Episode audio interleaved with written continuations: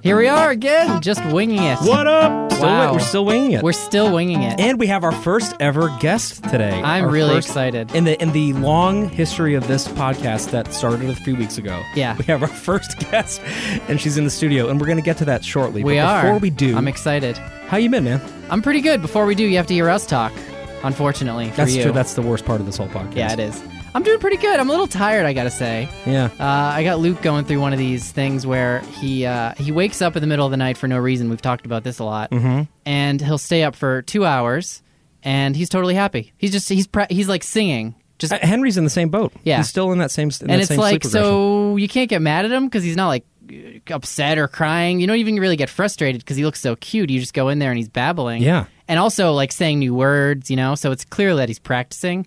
Right. But does he really have to do it at two a.m.? So know, I have to say, uh, I have now officially finally met Luke, uh, and he is really cute one, isn't he? He is really cute. See, I never know for real though when Oh, people no, say that because like cute. every baby's cute, right? I mean, you just can't. but he's- he's cute. And your He's own baby kid. is always the cutest, even if it's really not. child is the cutest. Yeah, exactly. Um, I thank you for saying that, though. I appreciate the validation. That's true, idiot. I'll, No, let, him, I'll let him know. Yeah, yeah, make sure make sure he, he gets that. Yeah. Uh, so so John and I, uh, our families got together with uh, our other friends, Doug and Katie, who have uh, also um, we've talked about them on this podcast before, and all of our kids got to go to Walden Pond together. it was a lot of fun. which was a lot of fun and also horrifying. And it was this immediately when we got there, I was like, oh man, of all the places to be, because we like set up camp basically one foot away from the shore of the lake. Yeah, and so did. all of our kids were constantly running into What the water and flailing. I don't know. I just I it didn't even have anything. happened. I didn't have anything. I wasn't prepared at all to go into the water.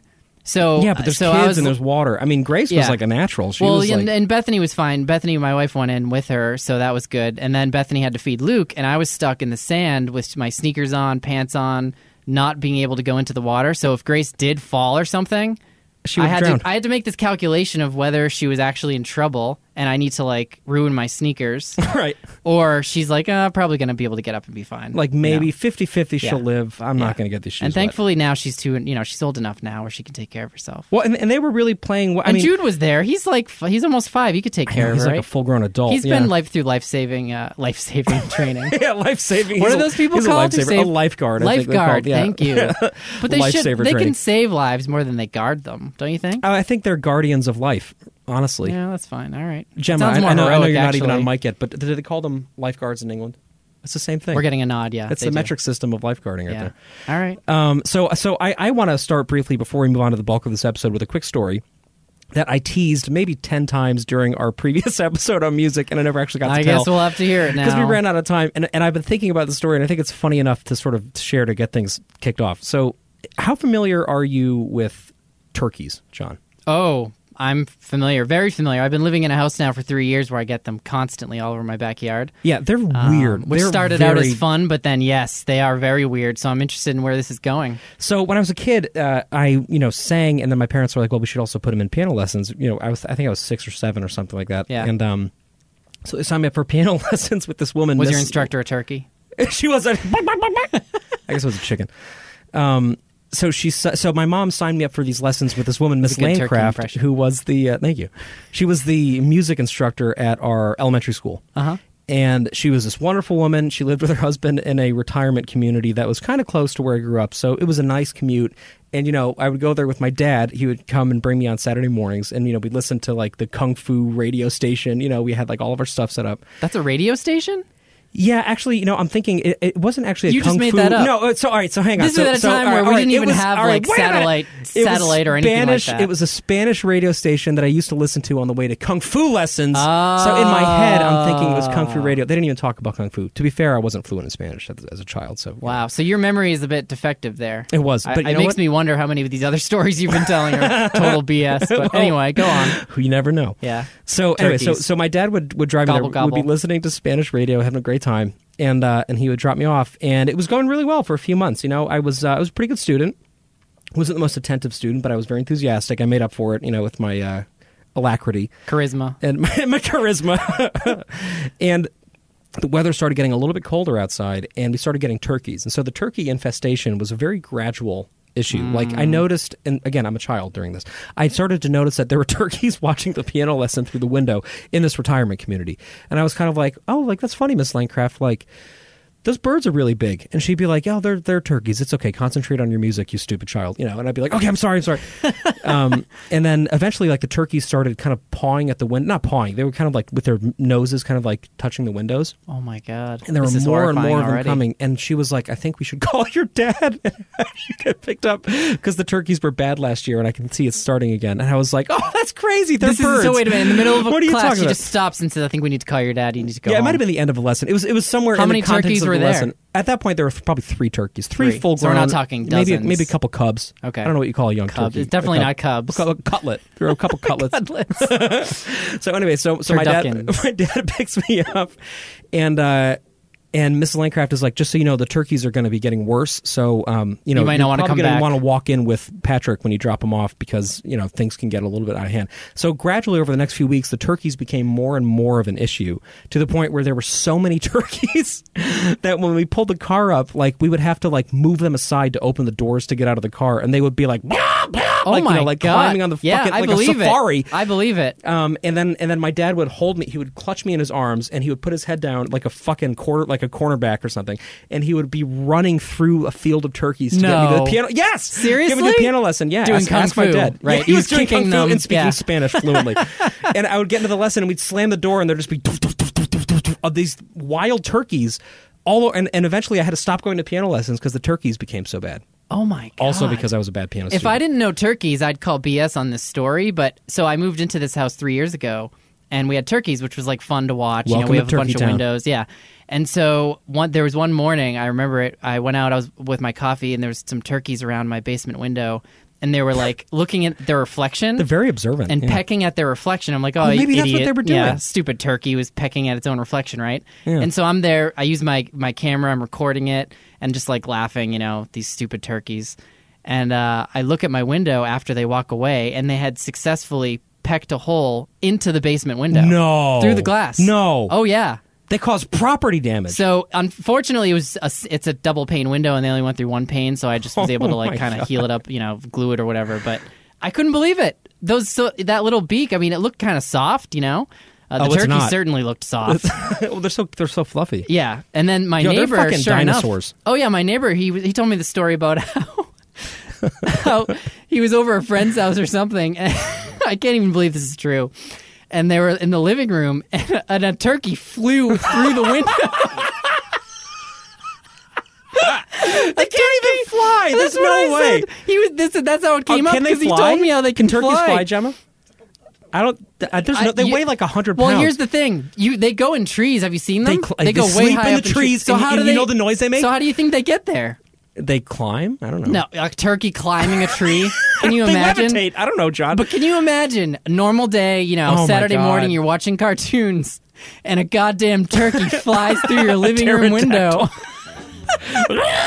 yeah, that'd be horrible.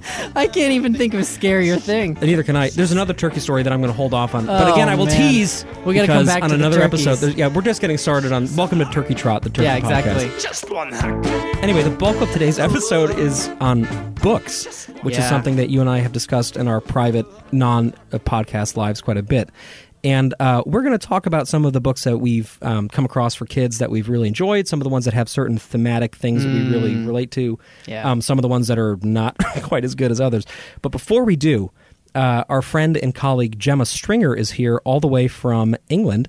Just Uh, for this recording. just for this, Yeah. we flew her We in. don't have much just- of a budget, but we felt like this could be a thing to really focus in on. It was. It's worth it. It's all about the people you bring in. we spent every penny we own on uh, on this on this guest. So, I uh, hope it goes spot. well. But Jemma uh, came uh, last week into the office and she gave me a bag with a character from a children's book on it, and she told me a story about this character and what it represents that I thought was really fascinating. So, without further ado, I want to go ahead and move my microphone and introduce Jemma Stringer. Jemma, how you doing? Yeah, I'm good, thanks. Yeah. So welcome. So so tell us a little bit about this book and about the journey that brought you to uh, getting to know this character, etc. Oh yeah. So so basically, it's you'd never heard of it, have you? And No. and I brought the bag for a few of you in in the office, and no one in America seems to have heard of the Moomins, which are the characters. What is it called? The Moomins. Moomins. Yeah, and they're like Hmm. little chubby. They sound like- adorable. Yeah, they are cute, aren't they? Like they've got little. Is it kind is of, it like a species? There's like multiple Moomins. There's loads of Moomins. Yeah, it's a whole species of animal. Wow. mystical. Oh, mystical, animal. right? Yeah, to be it's clear, I was like, wait, They're related okay. to turkeys. There's not actually a new animal I've never heard of before called moomins. Yeah, Moominus That's gigantus. right? Um, yeah, so the Moomins were it, it is a series of books written by a woman called Tove Jansson, who's Finnish, um, and she wrote in like the 1930s, 1940s this series of book about these little mythical creatures called the Moomins. And she was really kind of big on women's rights. She was a lesbian uh, back in the day where it, often that wasn't really acceptable to be that. She wrote stories about a lot of kind of girl characters in the Moomins that were quite strong. Um, and she uh, she died in 2001. So a couple of years ago, her niece, who now kind of owns the estate, um, came to Oxfam and said, "Look, my auntie was really big on women's rights. Is there some collaboration we can do um, where we can raise some money for women's rights in Oxfam?" And so the the um, fundraising team came to me and said, "What can we do with this?" And they gave me a few options, and one of them was a book called "The Invisible Child," and it's a story of a little girl, Moomin, who was treated really badly when she was younger by a horrible woman who was meant to be looking after her, and so she became invisible because she and because she'd had no love no kindness, no one had listened to her. So the picture is just her with a little bow on her head and a dress, but you can't see any of her face or her hands or anything. Um, and then she goes into the Moomin house, meets all the other nice Moomins who all look after her, listen to her, and she finds a voice and she be- becomes respected, and then she, people be able to see her again. And I was like, that's the story. Wow. that's the story that we can do. That's amazing. Because that's so true of real life. And, you know, often women have, you know, been abused or have not got any confidence and have been brought up to be quiet and therefore they become invisible. Um, and it's only when, um, yeah, women are kind of given the, the space and the voice and the respect and the kindness that they can become really visible and, and powerful. So it was, yeah, I just thought it worked really well.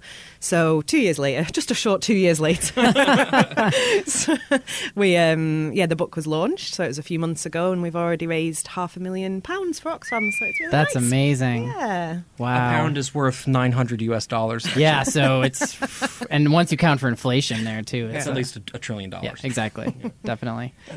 Um, what I'm so struck by there, and as I've been thinking about this topic more and more too with with kids literature, is how incredible it is that such a uh, an important lesson can be conveyed and a deep like. There's so much to that, uh, and the the symbolism that's there, and the I'm doing a terrible job of articulating the point. I'm just like spitting out words here. Yeah, what else is new? See, I, I need Patrick to fill in some blanks. But my Miasma. point is, it's it's similar to poetry, right? Like really good poetry can pack so much meaning and emotion into just a few words, and I feel like with kids' books, um, there can be so much packed into these really what seem like simple stories.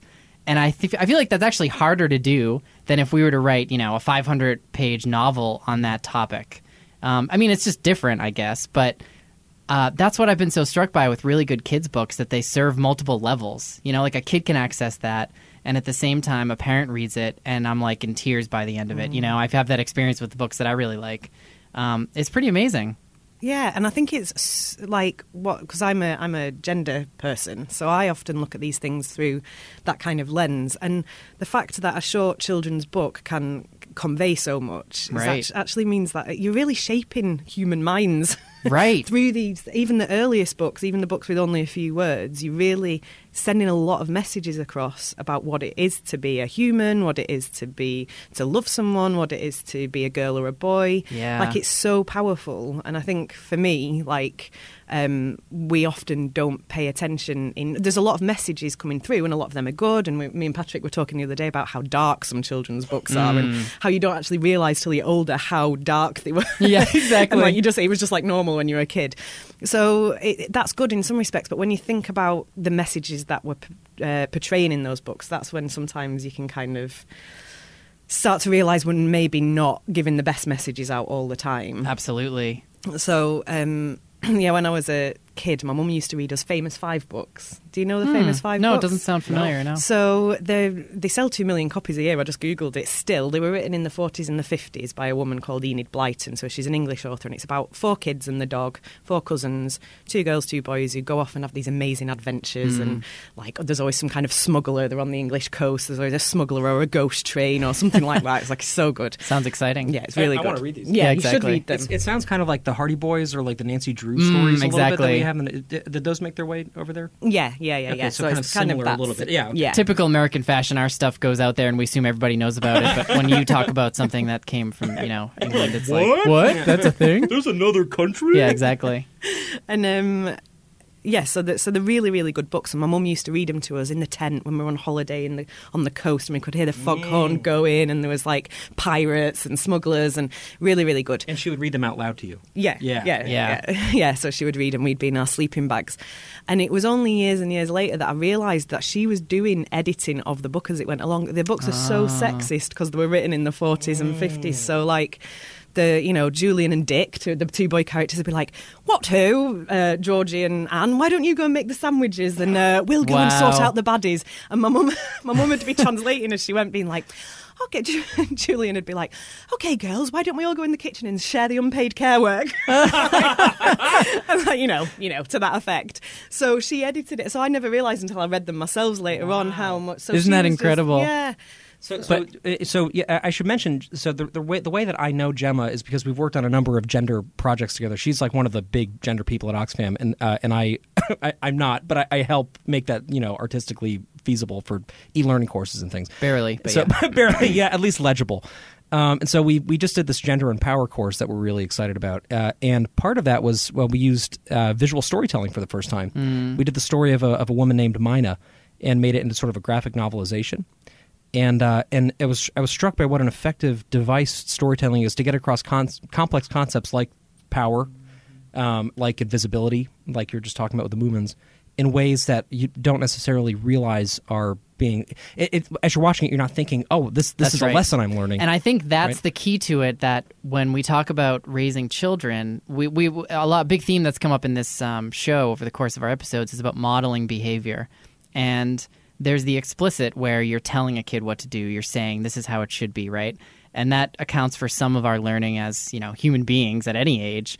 And then there's the more implicit stuff that we're picking up on just because it's there, and it's not being explicitly told, right? It's like you're you're looking at how other people behave, and so in that instance of the invisible girl, there isn't necessarily I don't know how explicitly that lesson is spelled out.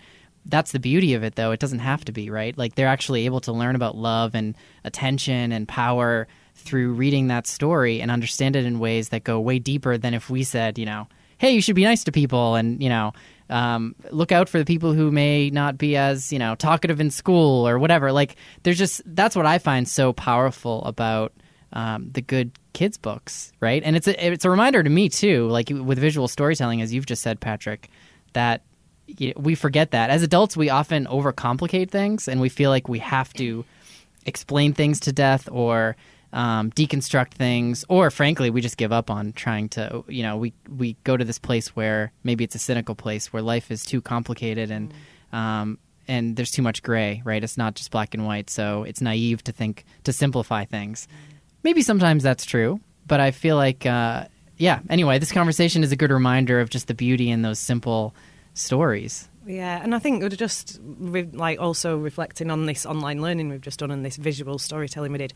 For me, that's the hardest. I think we're we're able to write, like you said before, we're able to write a fifty-page document where we analyse every single bit and don't really come to a conclusion. When you have to condense that down into Yeah. something that someone can read or, or watch for five minutes, that's when you start really getting to the essence of what you're trying to say, and that's why it's so powerful. I think, Mm. but it's a hard work to get there. It's hard, and as Yeah, yeah, parents. we often are in that place where we have to explain things to kids, Mm. right? So, so we're often having to go into that mode too of like, I can't actually do this in complex ways. I have to simplify it in a way that she'll understand, and I'm, I'm certainly not always uh, great at that. Um, but it's a challenge for us to do that, and it makes I, I just have found that it gets you to reflect, just like your mother did in those instances where she edited as she was reading. You have to like be very conscious of those things, right? That are uh, that you're articulating to your kids, and where they're going to sort of start to see that that's a pattern.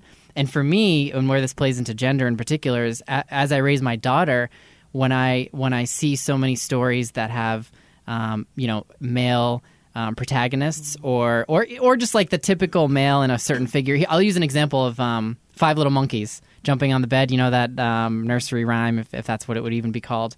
Uh, we have a book version of that, and as we were going through, um, I I always did the doctor voice in a male voice, you know, as opposed to the mom in that no story. more monkeys Yeah, yeah, yeah, exactly. We have a lot of fun even just making up voices for the doctor every time, you know.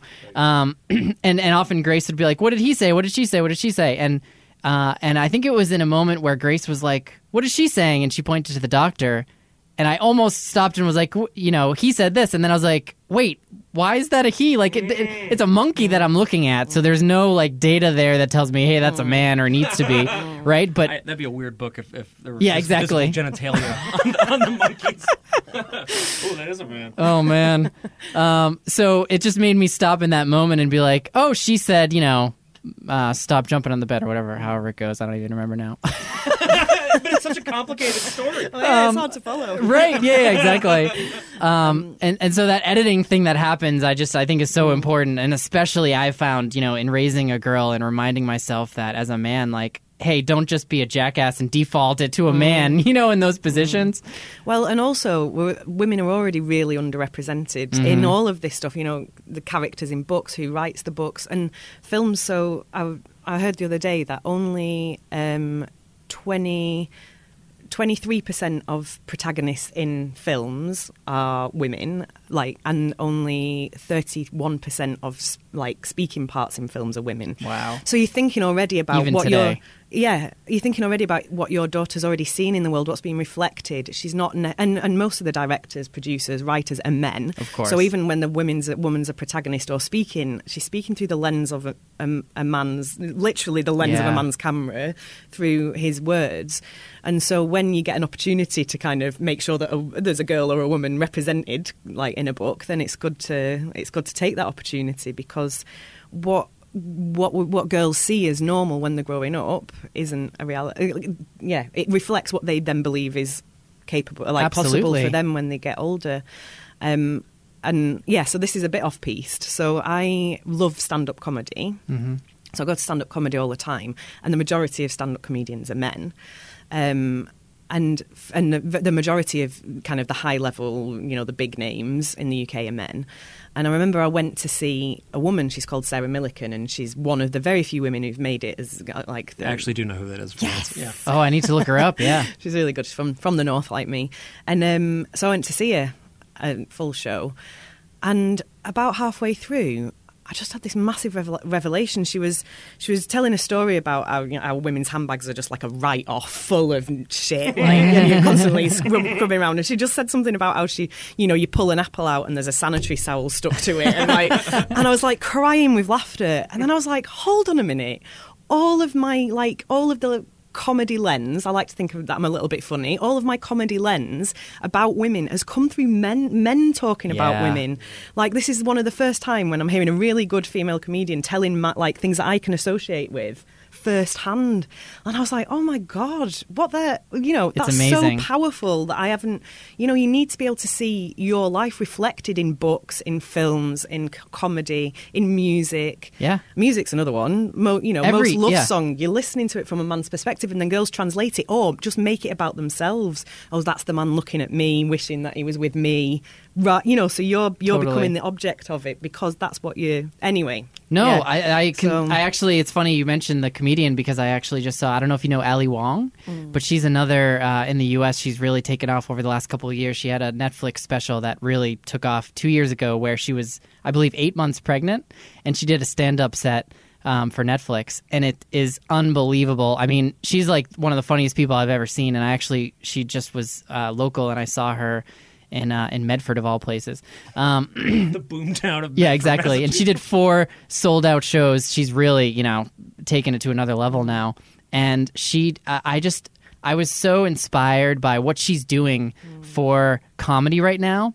In that, uh, not only is she, you know, a successful female comedian, which, as you say, is right now rare, you know, to be able to make it in that space. And I can only imagine what that must be like, surrounded by the male comedians and that culture, how difficult that must be. Um, but she also, the topics that she discusses, you know, so she's a new mom and she has two kids that are similar in age to, to my two kids. So there's a lot to relate to there. And she goes full on explicitly describing, you know, birth, breastfeeding, the challenges that women encounter in the most hilarious ways, you know, and, and of course the ways that you, we can all relate as, as new parents. Um, and I just so appreciate what she's been doing to, uh, really, I think, for the taboos around a lot of things that women don't talk about right now publicly, you know, or, or society doesn't at all. So, for example, the actual labor and what that involves, but then also what happens right after, you know, with breastfeeding and, and how incredibly difficult that whole stage of um, labor or, or post pregnancy is. So, anyway, I'm just, I'm feeling like we're in a time where, I mean, it's, it's amazing to stop and think how far we still have to go. The fact that there's only a few comedians we can name, or um, you know, with movies like you say, the fact that there's still that huge gap in representation. It feels like we're on a trend towards you know a positive trend there. I mean, what do you think about that though? Like, I'm curious about how. Um, what I want, what I don't want to happen is that we become complicit and assume that we're just going to continue on a positive trend here with movements like Me Too you know, because that then we do become complicit and forget that that takes work to make that kind of progress. And I'm really curious from your perspective, um, and as someone who's raising a girl right now, this is on my mind a lot. Yeah, what do you think? I mean, what do we need to do to keep this moving forward? I think it's in the everyday, isn't it? I think we can all just do stuff every day in our lives. How, yeah, like when you see a doctor in a book that's a monkey, you say it's a woman. You know, that, that's is as small as that. But when you raise, and I do think that you've got a huge opportunity with children to, and not just with the girls, with the boys as well. And I think there's Yeah, even more work to be done with the boys to like really teach them. You know, because I think a lot has changed with with women, and we've like changed uh, you know what we believe we can do we've changed how we believe we can act you know uh, there's a, I always think about Sex in the City. I think was a massive like mm. cultural point in our lives where suddenly women were allowed to talk about sex, were allowed to be promiscuous, you know, all that kind of stuff. Like, but men haven't had those moments as much. I don't think. You know, it's Yeah. still there's still quite a lot of boundaries on how men are allowed to behave, and you know what the alternative is to you know kind of some uh, negative masculinities and Of stuff course, like that. yeah, So yeah. so there's a lot of work to be done with boys and girls, and you've just got huge opportunities to to to, to do that and, and think about different ways to do that. Um, yeah, it's huge, and I think with the bigger movements. We're at a really exciting moment, and I've never heard the word feminist knocked about, so like bandied about so much. And people in in my lifetime, people love it. Um, uh, but there will be a massive backlash Yeah. because we're trying to challenge power power basically. Right, who's got the power. So there's going to be a there will be a backlash. There is a backlash. And it will you know with things like this it does kind of start to run out of steam. So it's how we stay mindful and when when it's out of the media and out of you know to to really continue to support those activists and people and uh, who are yeah around us but might, may not be Mhm, visible anymore. Mhm. but anyway I I think it's just day-to-day stuff.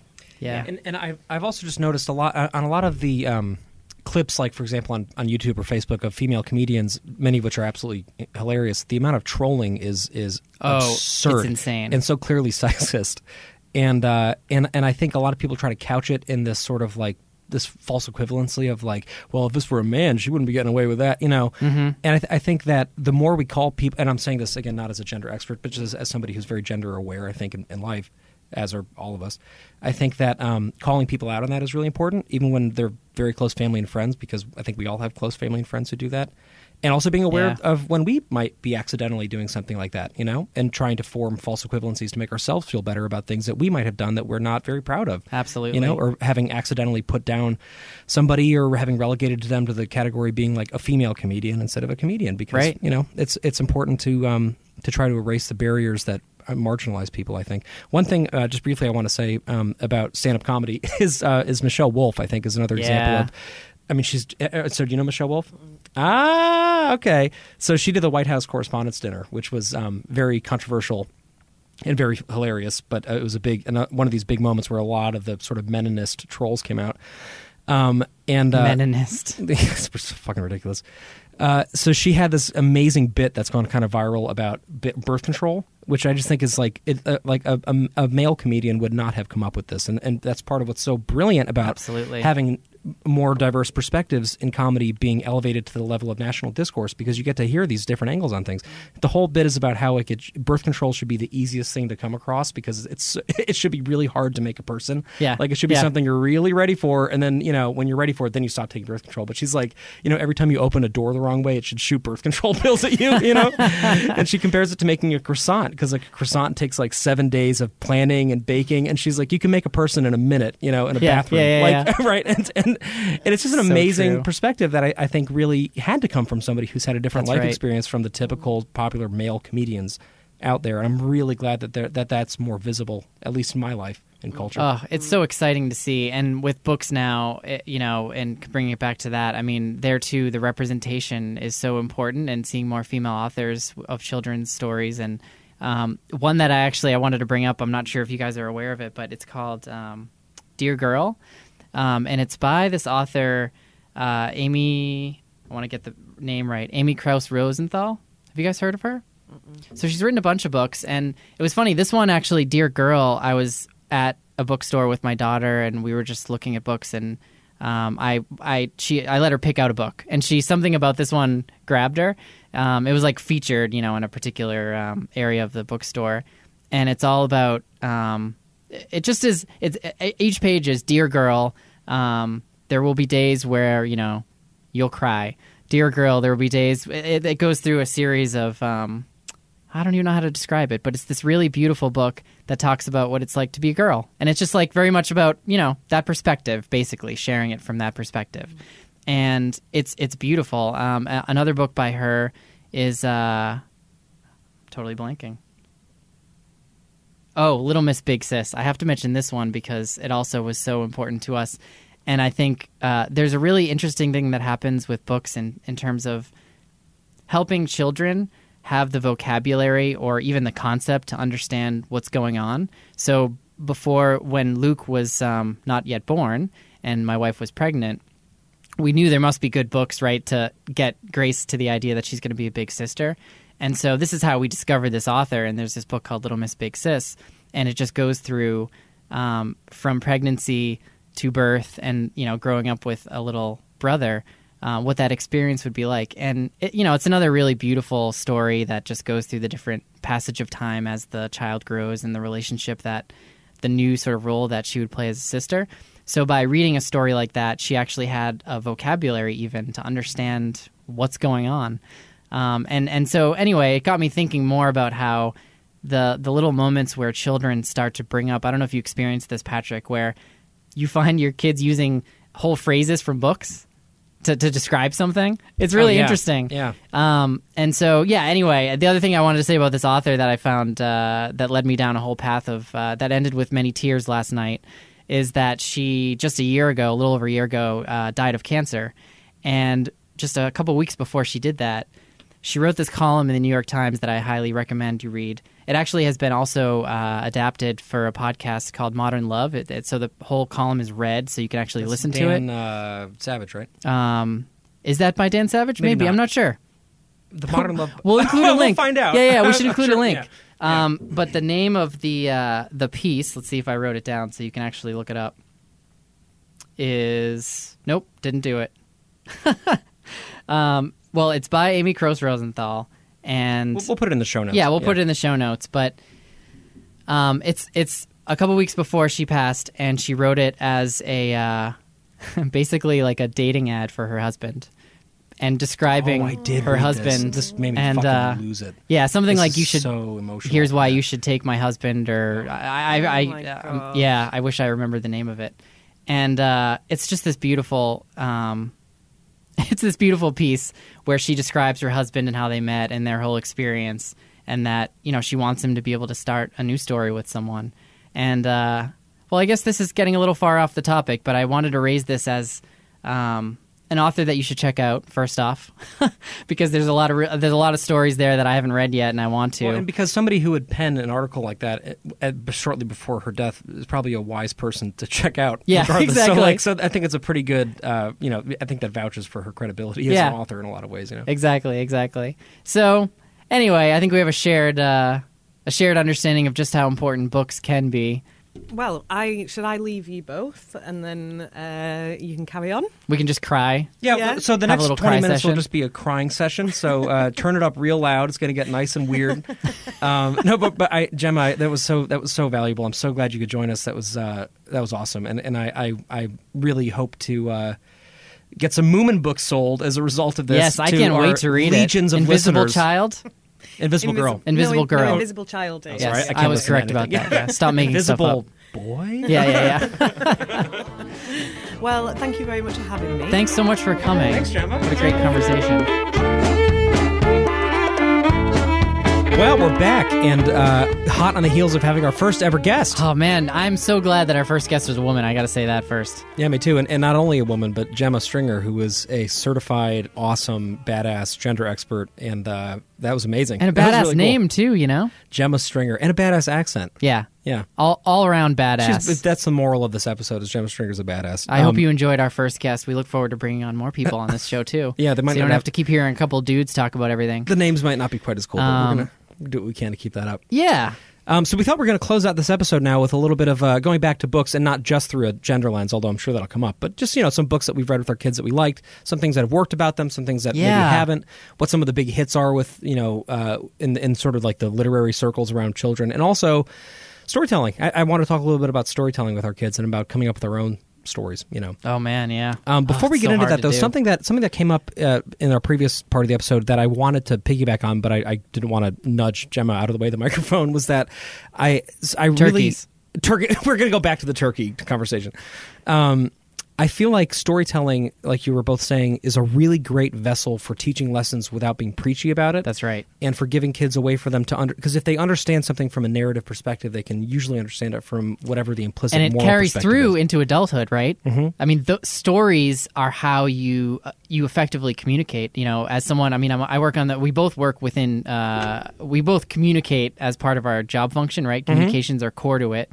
Um, I'm on the external side, you're on the internal side, and we know that the power of storytelling is how you actually can tap into people in Oh, ways yeah. that you know. Otherwise, if you just preach to them, like you said, it's not going to actually get through. Exactly.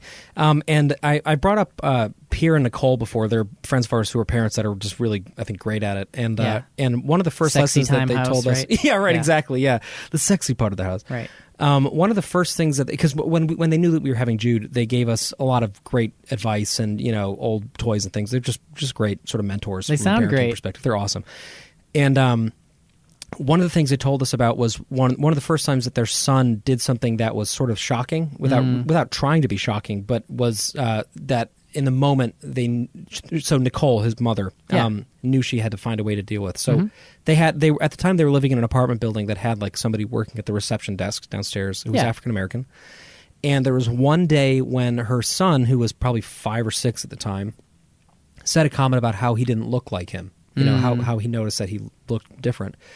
Um, and instead of saying anything about it, she actually didn't even address it in the moment. She was like, "I think I need time to couch this in a way that's going to be more productive." Mm. instead of just saying, "Oh well, you know, we're all the same inside," you know, Yeah, it doesn't matter yeah, yeah, because yeah, the reality is, is he does look different from him. Of like course, that's okay. Like we all look different. That's like know? a natural thing to pick up on. Right, right, right. And there's nothing racist about it. No. But, but it is something that you do want to get on top of in a productive way. to- Absolutely. To, give them a vocabulary to express it. So anyway, so she spent the rest of the day kind of trying to come up with like a story to tell. And she told this amazing, she told us a story and it was so great. It was about a zebra. And she Who- came up with the story. Yeah, and she thought about it Wow. for the whole day. And she was like, That's I'm going to come up with like a narrative about these animals who look different, who are friends, you know, and, and about how like their different patterns come together to make this beautiful tapestry. And it was like zebras and giraffes and things like that. And I was, and it was this wonderful way of storytelling that I think was really productive for her child's sake Yeah. and something that I try to do all the time because a lot of the time Jude likes to be told stories in bed.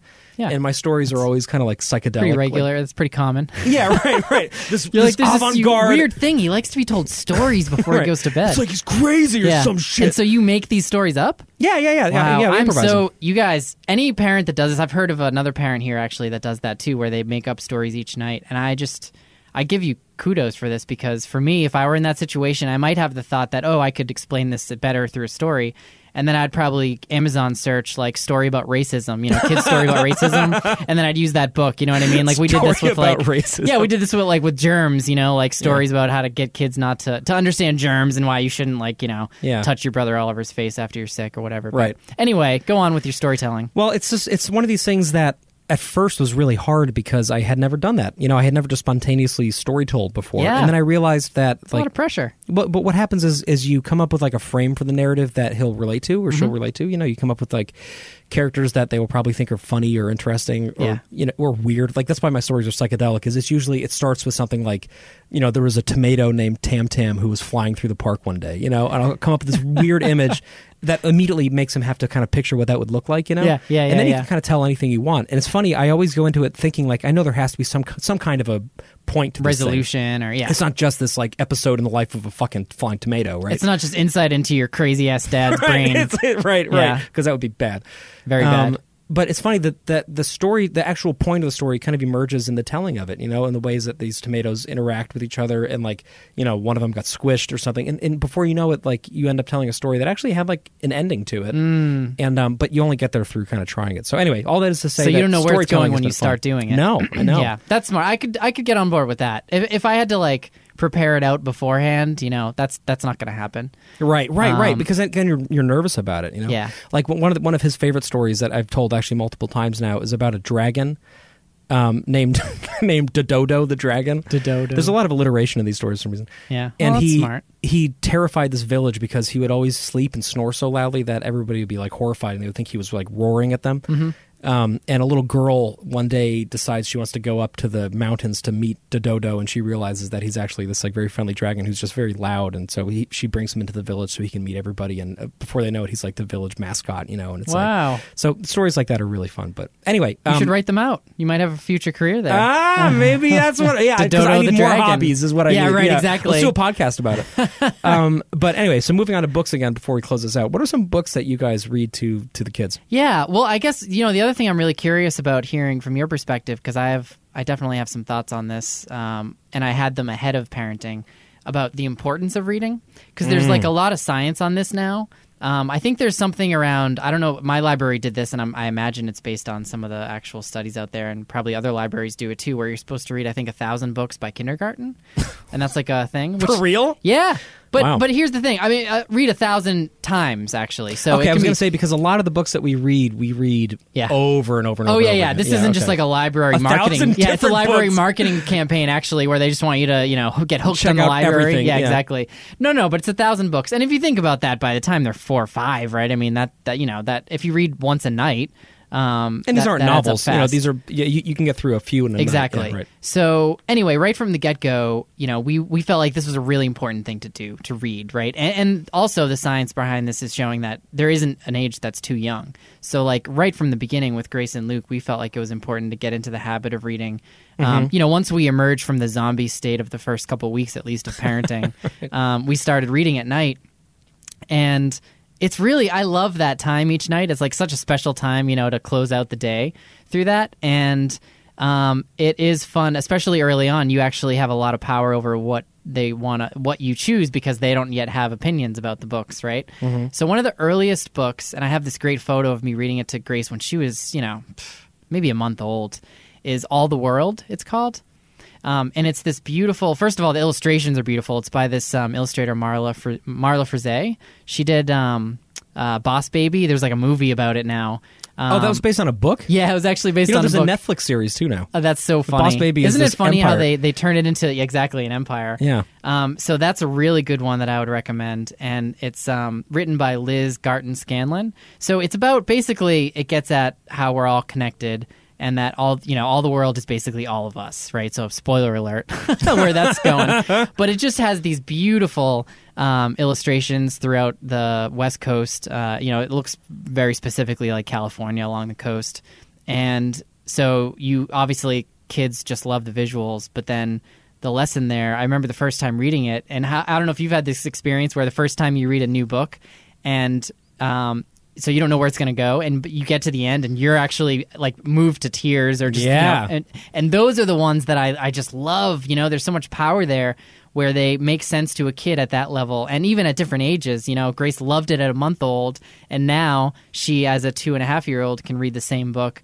and there's so much more meaning there, and she loves it. You know, so Yeah, and that uh, to me is a really poignant thing. When when a, when a child can get like Goodnight Moon is an example to me of Yeah, a book yeah, like that. yeah, it's a book that you read to infants because it gets them to go to sleep and it's just very therapeutic and simple, right? anything that gets an infant to sleep, you're reading that one. Right. Good night now. But then, but I, I get very emotional reading it for some Yeah. reason. Even though it's not an overtly emotional book, there's something so elementally peaceful about that book. oh man, I and totally we read agree. it to the kids, and I just and I go into this reverie, and I'm like, I mean, my favorite line of that whole book is "Good night, nobody." I love, I love that. Mm. It's there's a, there's a good night, nobody to an Yep. empty chair. You know. Yep. And I'm like, oh man, that's like a really, or it's not even an empty chair; it's just a, a blank page. Right. Right. And I just, I just love that. uh they're addressing that, you know, that, Yeah. that like that, like you can say goodnight to everything, but don't forget also say goodnight to the people that aren't even there. you Yeah, know? It's so true. because because kids live in a magical world where nobodies are real, you know. Mm. Um, yeah, Goodnight Moon is a book that like you know Jude still is enraptured by, even though he's almost five. You know, That's a great one.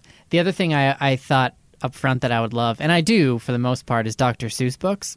oh yeah, I mean, there's just Oh so my much God, there. I still love- I and read there too, uh, so much fun of it. So I imagine, you know, as a noise machine yourself, so much fun of it is actually just the noises, right? Voices, I know. Um, and trying to read some of them, like Fox in Socks, is one where it's actually meant to be more of a tongue twister kind of Yeah. thing. So it's so much fun to read those books. or I Hop will- on Pop. yeah, Hop on Pop Yeah. is a great one too. But I will say that um, when you're doing it, uh, when it becomes one of those books that they want to hear over and over again, because they do right grab Mm-hmm. onto certain books, um, some of them can be really goddamn long. when you're ready for know, bed, like, like one fish, two fish, red fish, Or blue fish. even That Cat- takes a fucking month right? to read. Cat yeah. in the Hat is really It's, long. a, it's an epic poem because Yeah. it keeps building and building and building on itself right and until it's great. boom. Oh, but I'm like, fantastic. it's ten thirty. We need to go to bed, and I'm only halfway. Exactly. And then you start racing through it, and then immediately it's funny if you start hurrying through it, they immediately stop paying attention to it. Oh, Do you notice it's that? so true. Especially Or- with Dr. Seuss because it's so Yeah. musical the way it's Yes. written. It's so the, they know way when you written- skip over sections. They know when you skip over. I used over to be it. able to do that, by the way. I used to just like skip whole pages or or just not even read parts of it because she doesn't know. Right. Um, but now it's so much harder to do that. She's the like, one that Grace wants to hear every night now, every single night, is the Ladybug Girl and the Big Snow. It's part of Mm. a series around the Ladybug Girl, so it's a female, you know, protagonist, uh, and and this particular one is about sort of looking on the bright side of life. You know, she goes out to play in the snow, and it ends up being kind of a bad experience at first and then you know which we all have right i mean you go into the snow and you think it's going to be this magical thing and it's like you can't actually make a snowball because it's not the right kind of snow Right, and, right, right. you know you're all wet and you fall in and anyway it's a really good one and it was great the first like dozen times but now i've legit prob i probably read just that book a thousand times by kindergarten um, so i'm getting a little tired of it but yeah, she There- loves there but she loves it like so that. it's like what do you do Right. And and it's funny the, the simple act of reading repetitively simple stuff can really uh, bring out like the narrator in us all. Like I, I feel like I It's true. Initially, like I remember when Jude was first born and we were reading a lot, I would notice that I was getting like hoarse. And I'm like, I'm literally a professional singer. Like, Yeah. I should not be getting hoarse reading kids' books, but I was because I wasn't so like breathing properly, Yeah. or because I was like trying to like rush through certain things that I thought would bore him. And then I realized like if you just take your time with it and you let the material speak for itself and you slow down, Mm-hmm. And you take the effort to de- take deep breaths and to really move your mouth and to get the words out before you know it like it's really fun to read. It's so true. it's so fun to read. And micah and i actually read to each other now at night which Really? has been so oh my god. So i so we got this idea from an uh, an autobi- uh, from a biography rather of david foster wallace who's my favorite author. Yeah. and he said that um, as a child he has a lot of memories of hearing his parents reading to each other Mm-hmm, at night and how that like really impressed upon him the importance of storytelling as a as a kid and I and I really love the idea. Although of course we do it after the kids go to bed, but I love the idea that like instead of watching TV, instead of you know just like dozing off or playing video games, like that sometimes we take the time to like sit together on the couch wow and read and alternate. You know, i love that what do you read to each other well the last thing we were reading was Jeff VanderMeer's Annihilation, which is a science fiction horror novel. Um, but you read, yeah, that's like heady novel stuff, and you're actually reading whole novels to each other. Yeah, because that's when, amazing. when you're you know when you're an adult, you get the opportunity to, to do that and to do the voices and things like Yeah. that too. And it's funny because you, you get that. really like when you when you listen to audiobooks, for example, you get a feel for like when people are really good at it, what Mm-hmm. kind of things they do, and that's fun to like to try to do that for somebody else and to give them the experience of you know getting an audiobook and. There's something just I'm way about, too selfish about my reading. I'd I'd want to. First of all, I actually I I um I much prefer reading something over listening to it. Mm. So there's that part of it. But then also, you know, the idea of reading it to Beth to Bethany for her satisfaction, I gives me no. she can't take that. yeah, no. It's. I don't think she'd. I don't think she'd love it either. You know, and she certainly wouldn't want to read to me. But anyway, Right. Uh, try, try. I think you, you might be Yeah. pleasantly surprised. No, we won't do that. But thank you. Right. But thanks for the idea. Well, other books I got to say. I'll try it. I'll be- try it a little bit. Yeah, Another thing I wanted bit. to say about that, yeah. though, because I think we're all here where we want to read each night and do the right thing, and we get into this mode where we feel like you know our our brain does go somewhere else. This happens a lot, and I always try to bring myself Mm-hmm. like back. the FOMO episode. Yeah, exactly. And I, and I so I have a new reminder for this for myself that I thought I'd share with you as well. And it is by this author Amy Krouse Rosenthal that I mentioned earlier The because columnist. in that column she specifically talks about how she used to think it was plan B with the letter B. Um, meaning her life was thrown off to a whole new trajectory once she found out she had cancer. And it was in that moment that she found out that it's actually plan B, as in B E, the verb. Uh, be. You know, be in the moment.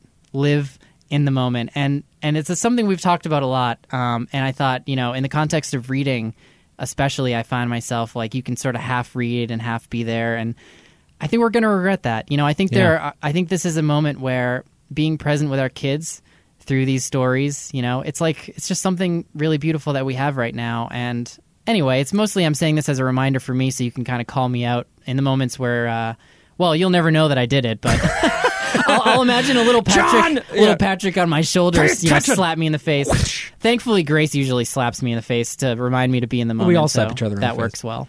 No, I, I, you're totally right, and and I have caught myself many times doing that because w- w- you can kind of go on autopilot. you Yeah, know? you've read it a we all million know what it's like to read something and to have it basically memorized and to not even be thinking, but like to pull yourself back into the moment of reading and the experience of it with a kid, and then to be able to like go back and talk about it with them afterwards is so enjoyable that I feel like it's a good reminder. And that's their all to be present. experience, right? Oh, I yeah. have to believe that even the book that they're hearing every single night, it's as if they're reading it for the first time again, Yeah. in a sense. Like they know where it's going, but they're in the moment always. Yeah, and there's a reason they want to hear the rest of it. you know? exactly. Even though they do know where it's going, it doesn't diminish the journey. And that's Right. something beautiful about childhood, of course, is that like they're so they're so present and they're so in the moment and they're so in the journey Right. that the destination isn't even something that they're really thinking about. Absolutely. because the day is goes on forever you know? Like we've all been there as kids where it's like time kind of evaporates and you're just lost in an activity and you don't even know you know?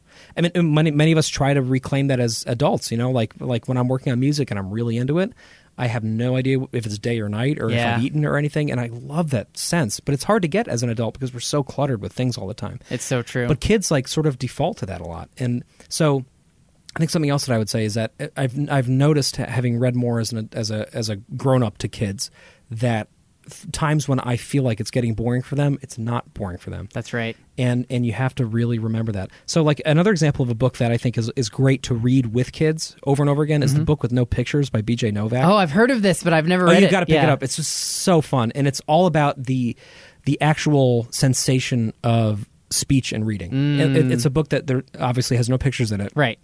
But it has crazy typography and these just crazy sounds that you have to make as you're reading it. That's great. and so it challenges you to, to invent ways to get across, you know, like a Z with a three after it and nine exclamation points, you know. And before you know it, then then the kids are doing it too, and then they, they know like, That's oh, this is the page with all the yellow letters, so we're all going to go, "Ay, ay, ay, ay," you know.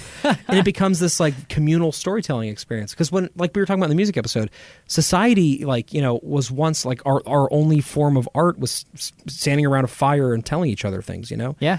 And it's like you get to experience a little bit of that kind of primordial thing again when you read aloud with children. Absolutely. Um, another one I want to bring up briefly is "Fortunately the Milk" by Hmm, I've Neil. not heard of that one It's by. Neil Gaiman, um, and he had a co-author on that. I'm not sure who it was, but um, Glad they can get credit for this. yeah, yeah, we'll say it was Stephen King. Who knows? Sure. Yeah. But Neil Gaiman has written actually for somebody who is so you know Neil Gaiman, right? No. Oh, oh, wow. Okay, well, he, well, he did the Sandman. He did American Gods. He, Okay. he's uh, one of the preeminent. He kind of he kind of elevated the art of comic book writing a lot in the Ah. early '90s, and then went on to become a very successful novelist and playwright and filmmaker. He's done a, a million things. Yeah, I'll have to Mirror Mask. Yeah, he's done tons of tons Uh-huh. of great stuff.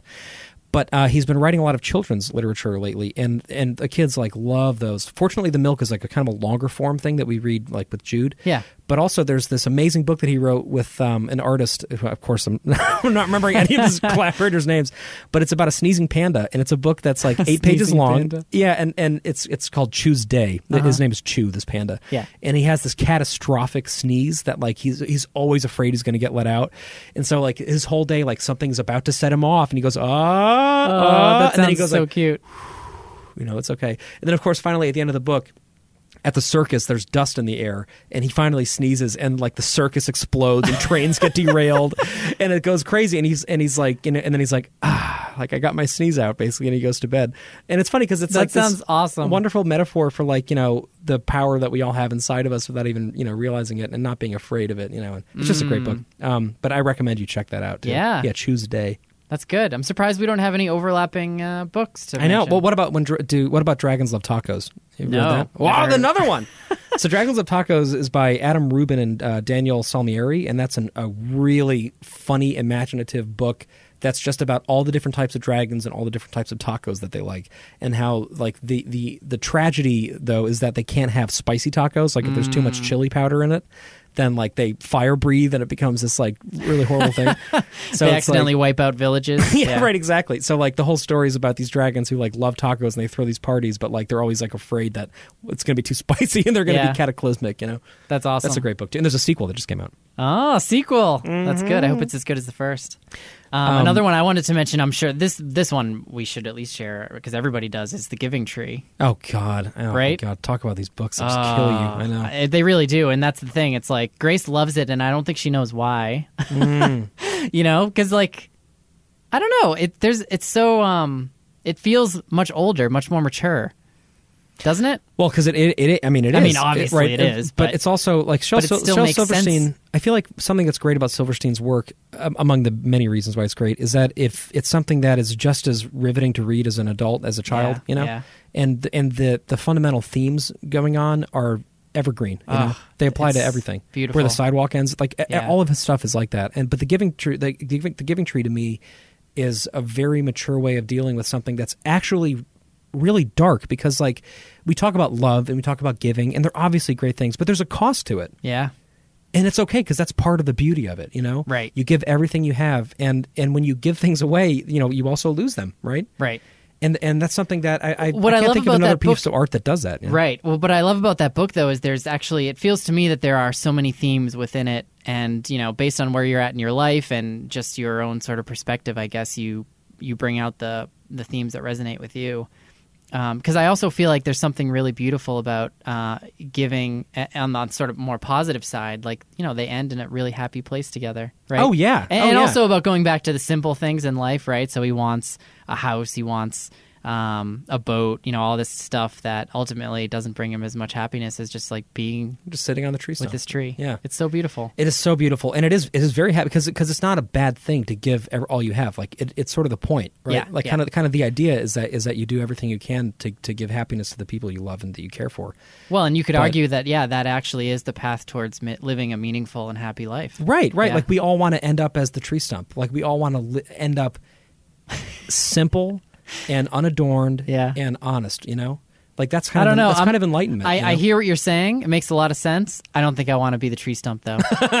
you know, maybe I got to work on that. I think I do. I I, th- I think that's kind of my. Go- I mean, like I would love to end life um, it, as simply as as possible. You know. Yeah. I feel like I want to leave this No, I'm world with you there. like I was came into it. I, mean, wanna- at least can I be the tree with the you know leaves? I mean, do I have to be we're stump? gonna we're gonna cut those leaves down, John. You're gonna be ground up and made into pencils, okay? um.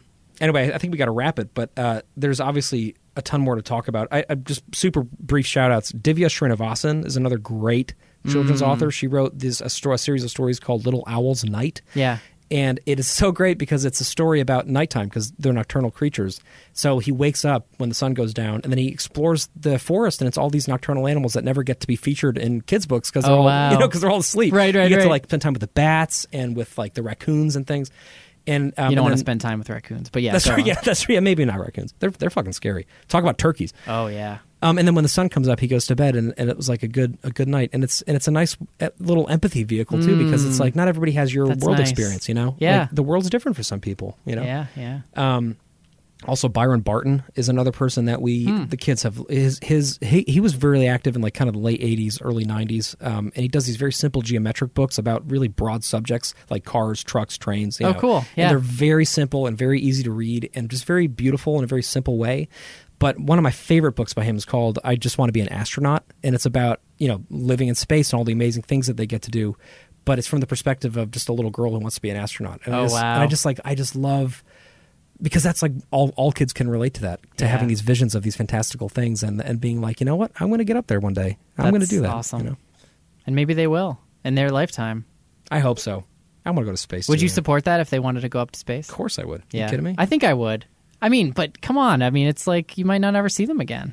Yeah but if that brings them fulfillment I mean yeah I mean God this episode is so emotional I, I mean, feel I'm like just saying. You got to think true. about that. I mean, know. yeah, I want to support it, but if they w- were on that like first ship to like Mars, I wouldn't. I don't. yeah right you're yeah, if they were doing like interstellar travel or something like that. Yeah. Well, and actually, speaking of interstellar travel, the, we should do movies next, probably. But the film we're not going to do an episode on Interstellar- interstellar travel.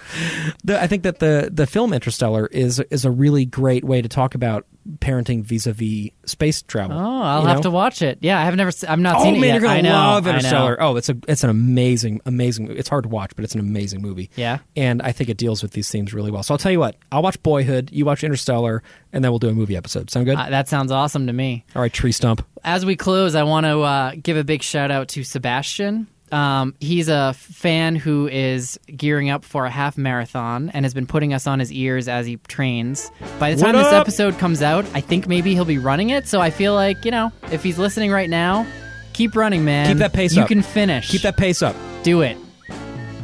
or else. Or else. or else we're going to have you on the show. How about that? Yeah, that's true.